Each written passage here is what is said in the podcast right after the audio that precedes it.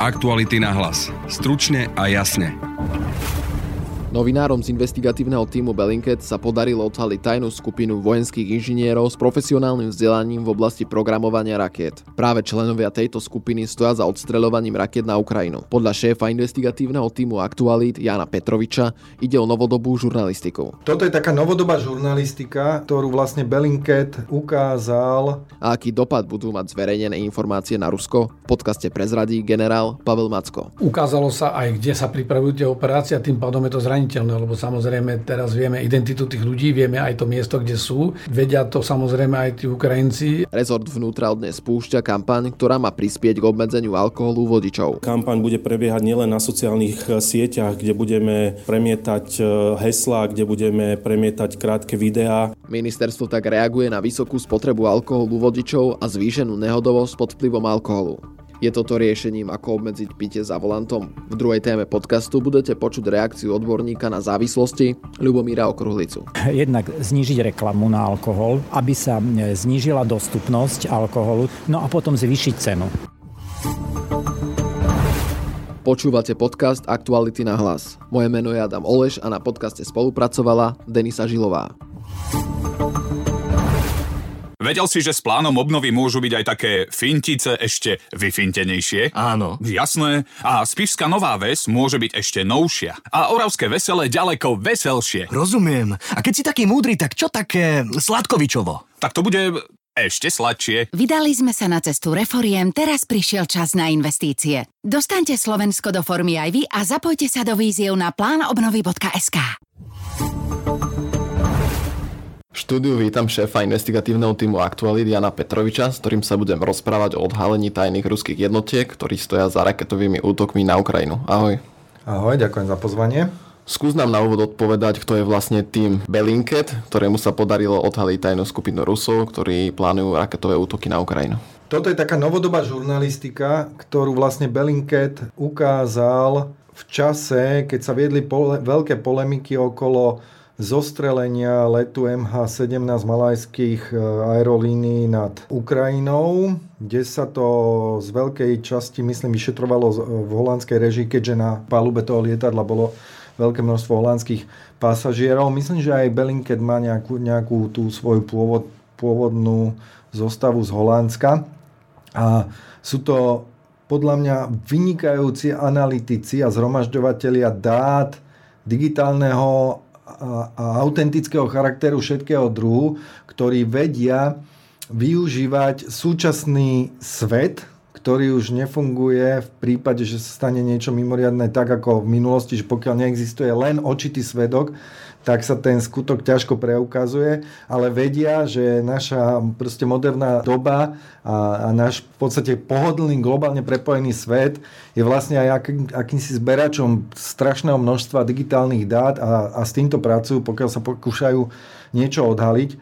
Často e, spolupracujú s médiami, v tomto konkrétnom prípade to bol nemecký Der Spiegel a ruský Insider, ktoré im vedia priniesť nejaké ďalšie ako benefity z toho, aké informácie vedia zhromažďovať oni a v podstate podľa môjho názoru v tomto prípade urobili jednu z najužitočnejších vecí eh, v oblasti investigatívnej žurnalistiky od začiatku tej vojny. Pokiaľ neberieme odhalenia okolo tých hrozných beštiálnych videí, ktoré sa udiali s niektorými zajacami. Tam bol ten prípad jedného zajaca, ktorý bol strašným spôsobom ešte vlastne zažíva zohavený, kým bol zabitý a tiež pomocou rôznych trošku iných metód vtedy eh, došlo k odhaleniu, že kto pravdepodobne bol vykonávačom toho hrozného skutku. Tak tu by som to asi dal aj do pozornosti čitateľom, ktorí niekedy e, zabrúsia do sféry tých e, hoaxových, nazvime to v úvodzovkách, médií a tých šíriteľov rôznej propagandy a rôznych dezinformácií, ktorí sa nikdy neopierajú o žiadne fakty, o žiadne zistenia, ale hádžu do sveta hypotézy štýlom, že je to určite takto, ako to hovoríme my, lebo tá oficiálna verzia e, nejakej udalosti je určite klamlivá, tak pre čitateľov, ktorí sú naozaj pozorní, veľmi dávam do pozornosti, aby napríklad aj tento článok, ktorý teraz táto skupina vypublikovala, aby sa pozreli, že akú dôslednú prácu mnoho mesiacov tý, táto skupina novinárov robila, kým dospeli k tomu svojmu záveru.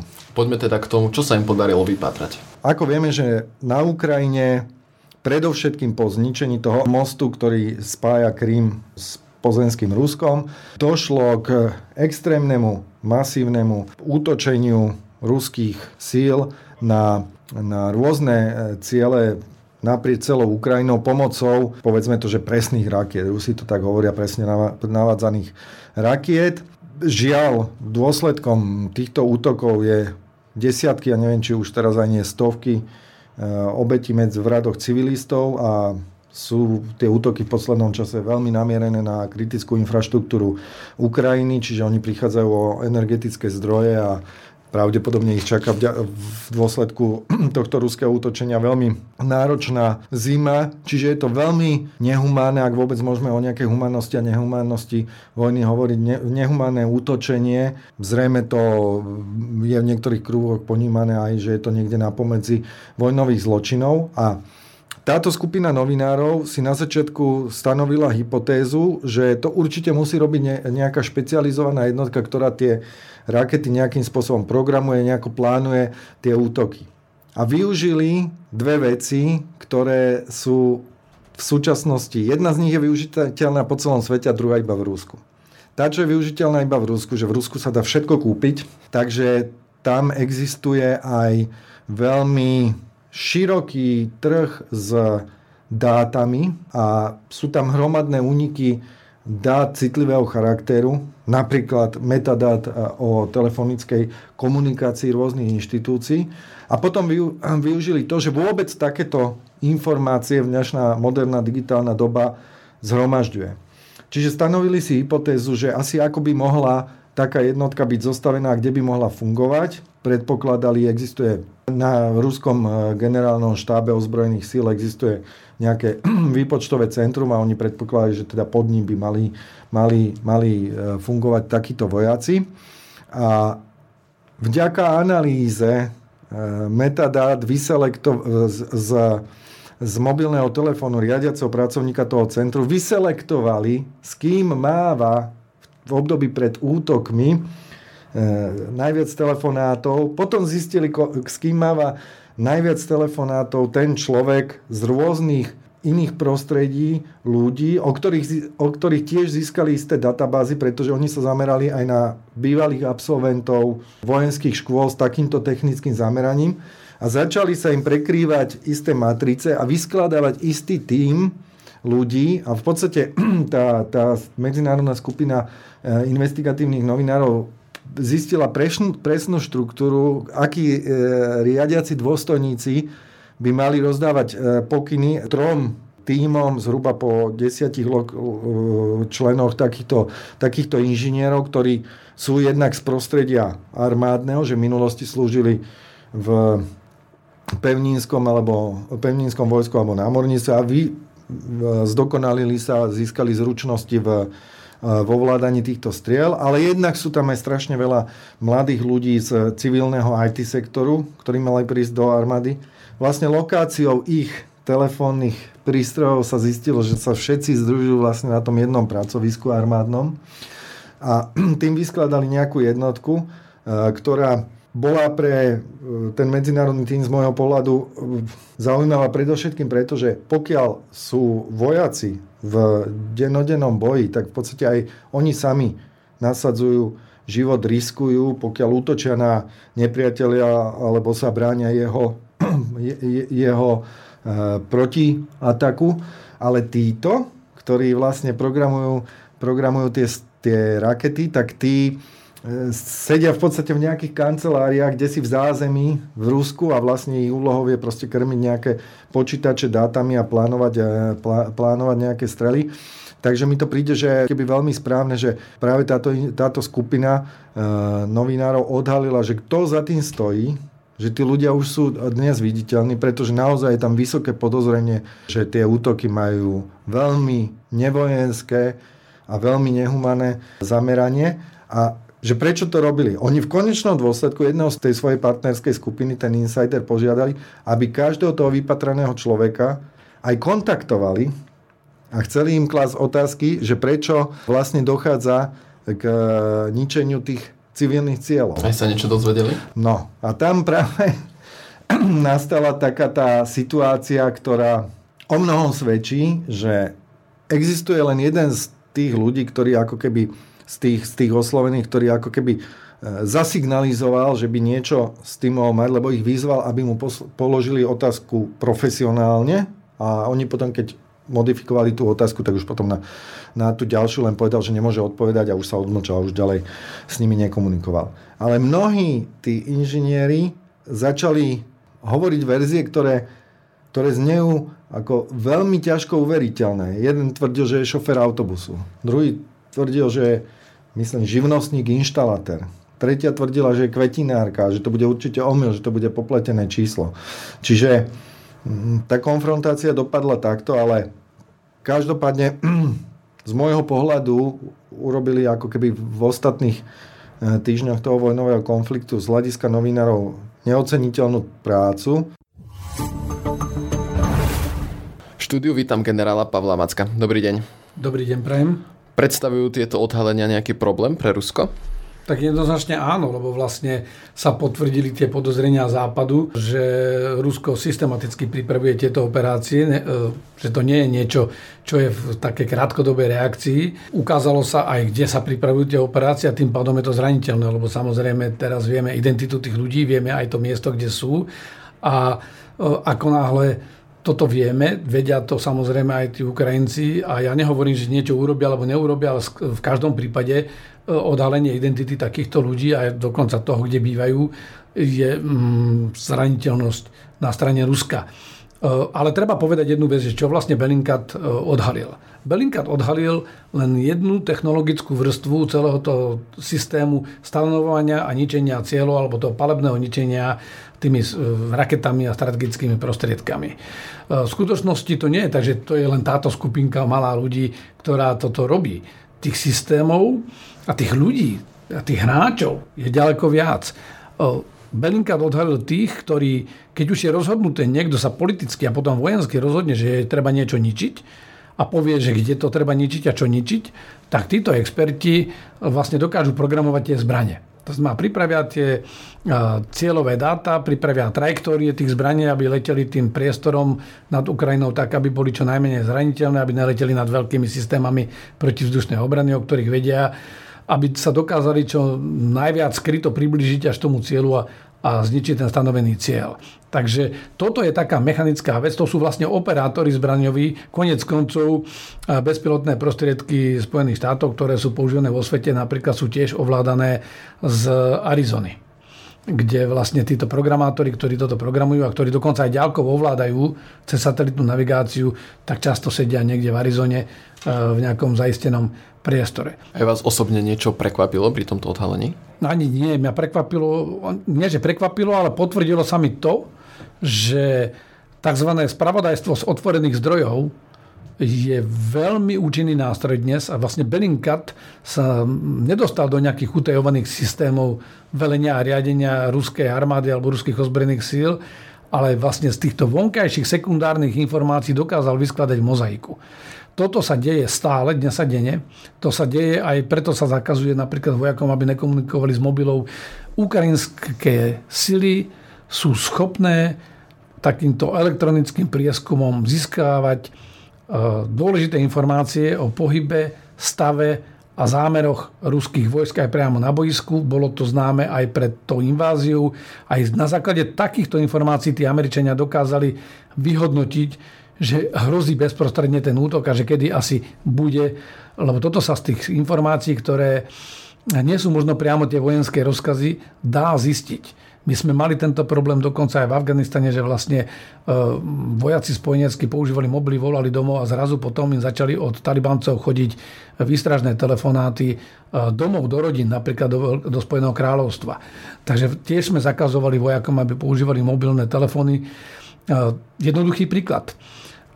Veľa sa nosia tzv. wearables, alebo to sú tie, tie smart veci, hodink, smart hodinky, smart náramky, alebo chytré náramky, chytré hodinky. Ľudia robia jogging, alebo proste robia nejakú um, cvičenie, alebo behanie s týmito zariadeniami a tie zariadenia im to merajú, vyhodnocujú. No ale keď si zoberiete celú túto sústavu týchto údajov, tak vy napríklad zistíte, že v akom čase okolo Pentagonu alebo okolo Bratislavského ministerstva obrany alebo okolo Moskvy e, nejakého objektu sa ľudia pohybujú, e, no, je ich obraz toho pohybu a obraz aktivít No to vás robí zraniteľným.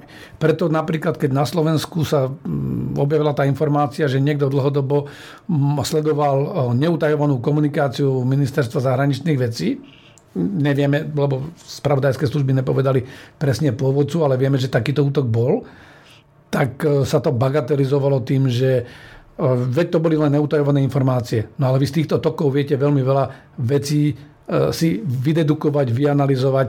Takže neprekvapilo ma nič z tohto, len sa mi potvrdilo to, že dnes sa 95% informácií použiteľných potom aj pre to operačné použitie dá zistiť z vonkajších otvorených zdrojov.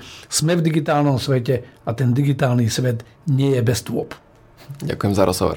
Pekný deň prajem.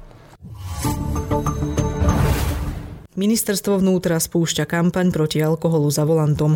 Pokračuje minister vnútra Roman Mikulec. A hlavnými heslami tej kampane budú hesla Všetci sa chceme vrátiť domov živí a zdraví a šoféru iba triezvy. Informačnú kampaň spúšťame v spolupráci aj s asociáciou palivového priemyslu a obchodu, ktorá združuje väčšinu čerpacích staníc, respektíve sieti, ktoré majú na Slovensku čerpacie stanice. A táto informačná kampaň bude prebiehať nielen na sociálnych eh, sieťach, kde budeme premietať eh, heslá, kde budeme premietať krátke videá a bude samozrejme aj vo forme videí eh, fungovať na jednotlivých čerpacích staniciach, kde naozaj sa chceme zamerať na vodičov, vyvolať v, vo vodičoch pocit, že naozaj alkohol za volantom je nebezpečný a nepatrí za volant. Kampaň bude samozrejme do konca roka spustená aj v celom mediálnom priestore, aj v rámci plateného priestoru. Komunikačná kampaň je podľa ministra vnútra len jedno z riešení, ako chce rezort prispieť k zníženiu pitia alkohol u šoférov. Budeme sa snažiť presadiť možno v legislatívnom procese úpravy niektorých zákonov, ako je zákon o cestnej premávke,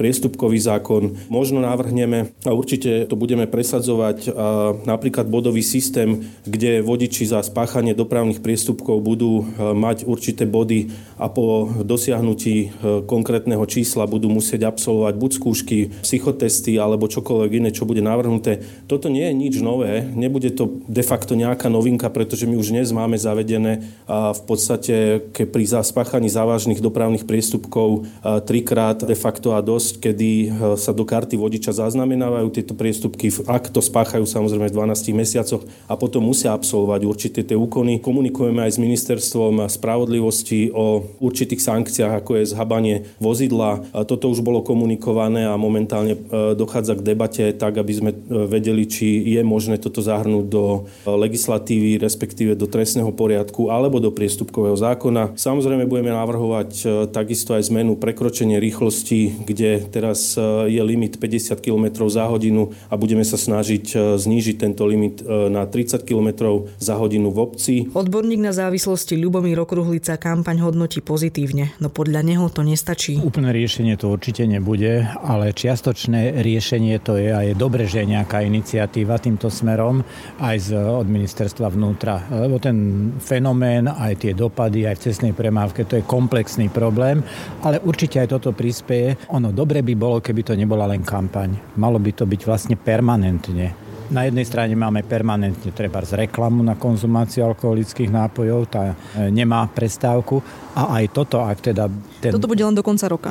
No, tak v tom by som videl ešte jednu takú možnosť, tú rezervu, aby sa to stalo e, permanentnou Nie kampaňou, ale programom. Čo pomôže podľa vás, čo dokáže znižiť tú spotrebu alkoholu, ak teda informačná kampaň nie je dostatočným riešením? V tom prípade to sú tie opatrenia, napríklad to, že najväčší počet dopravných eh, nehôd páchajú mladí vodiči a navyše, ak títo sú pod vplyvom alkoholu, typicky z piatka na sobotu, zo soboty na nedelu, takže by sa aj obmedzil ten vek, eh, teda by sa zvýšil predaj alkoholických nápojov na 21 rokov a všetky tie opatrenia, čo súvisia s redukciou e, pitia v spoločnosti.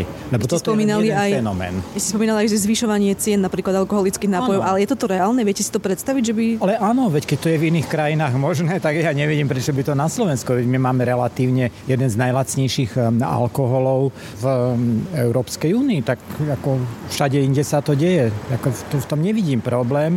A samozrejme sú tam tie rôzne záujmy, čo teda ja chápem a je to vec, um, ako sa teda dokáže tá regulačná časť, teda štát e, presadiť a prípadne dohodnúť s tými ostatnými stakeholdrami, tými, čo majú zase záujem predávať. To je v tom komplexnom. Ministerstvo hovorí aj o tom, že by, zatiaľ iba o tom diskutujú, že by mohli byť nejaké prísnejšie tresty za pitie za volantom. Tak je toto istým spôsobom nejakým riešením? No my máme dosť prísne tresty, pokiaľ ide už len to, že je tá stanovená hranica jedného promile a je to trestný čin. Toto teda bez toho, aby ten človek spôsobil niečo, že ohrozuje, to je jasné, ale to v iných krajinách takto, takto nie je, tu už aj z hľadiska takého etického. Čiže podľa vás máme už dosť prísne tresty? To je dosť prísne no tam skôr ide o tú štruktúru, že naozaj možno, že e, keby tam bolo to odobratie motorového vozidla, ale chápem tie množstvo problémov, čo na to nadvezujú.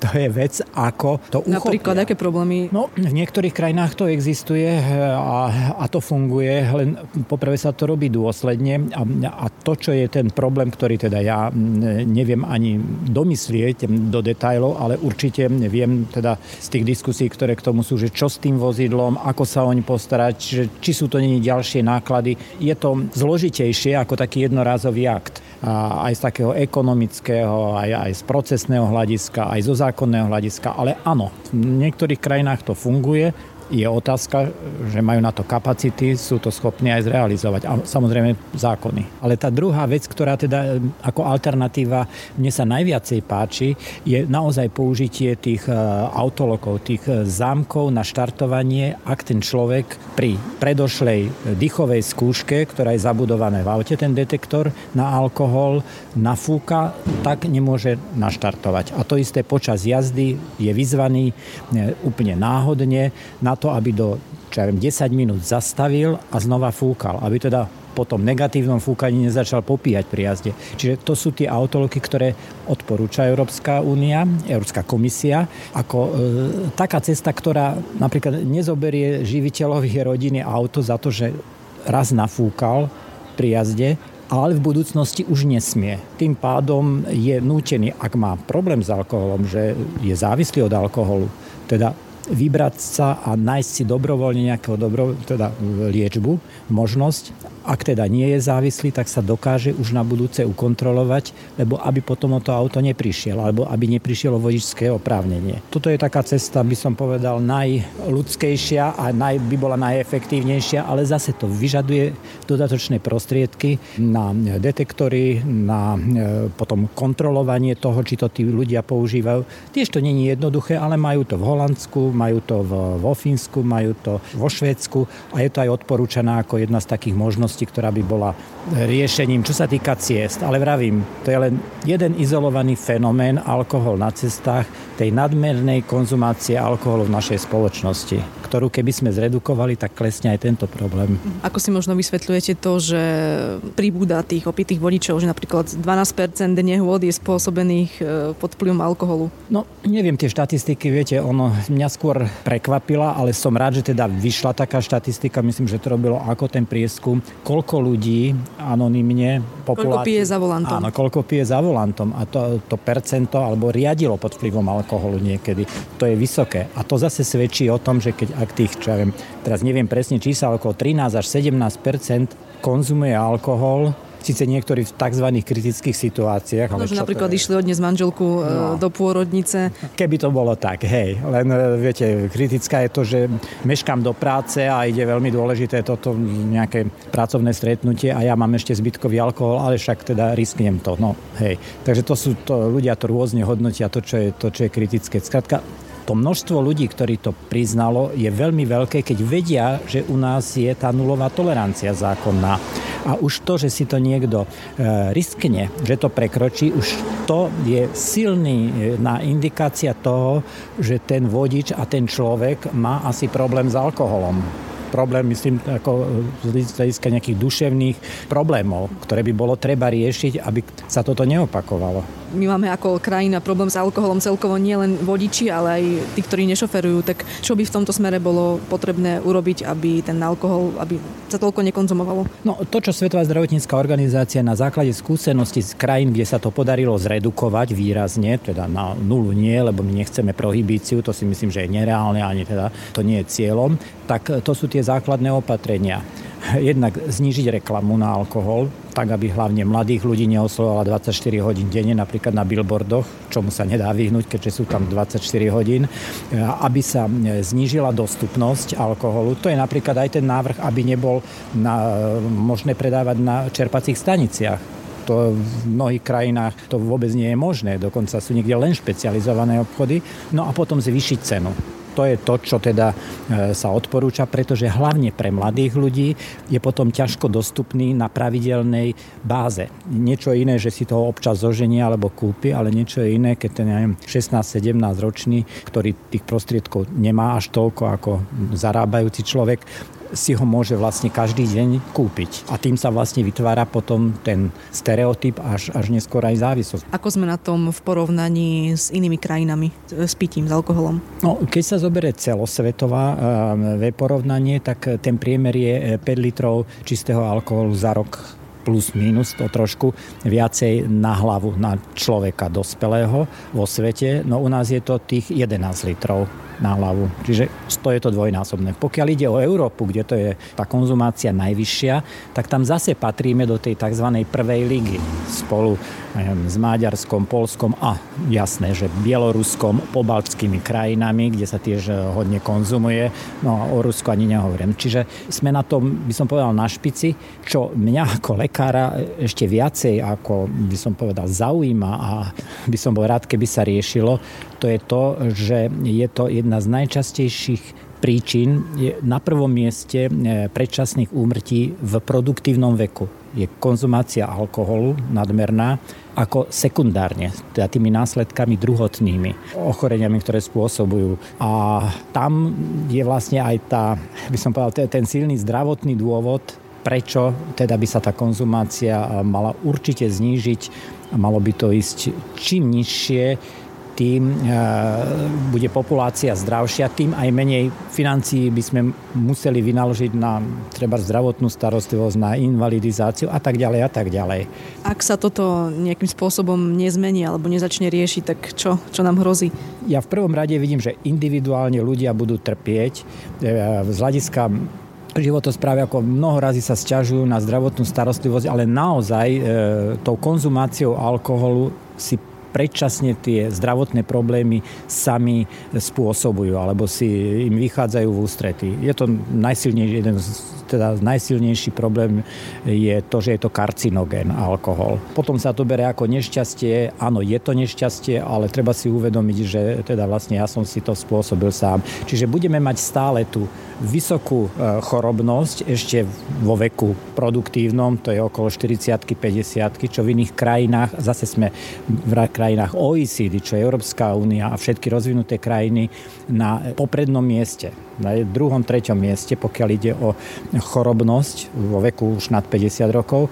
No a potom aj e, úmrtnosť. Máme už ten stredný vek dožitia, jedna kvôli covidu sa znížil, ale ako ja hovorím, že sa odokryla tá epidémia, ktorá tu je, e, chronického pitia alkoholu a tých následkov. To je z takéhoto pohľadu. No a pokiaľ ide o e, cestnú premávku, to je len jeden tiež z dôsledkov tej širokej akceptácie nadmerného konzumu alkoholu.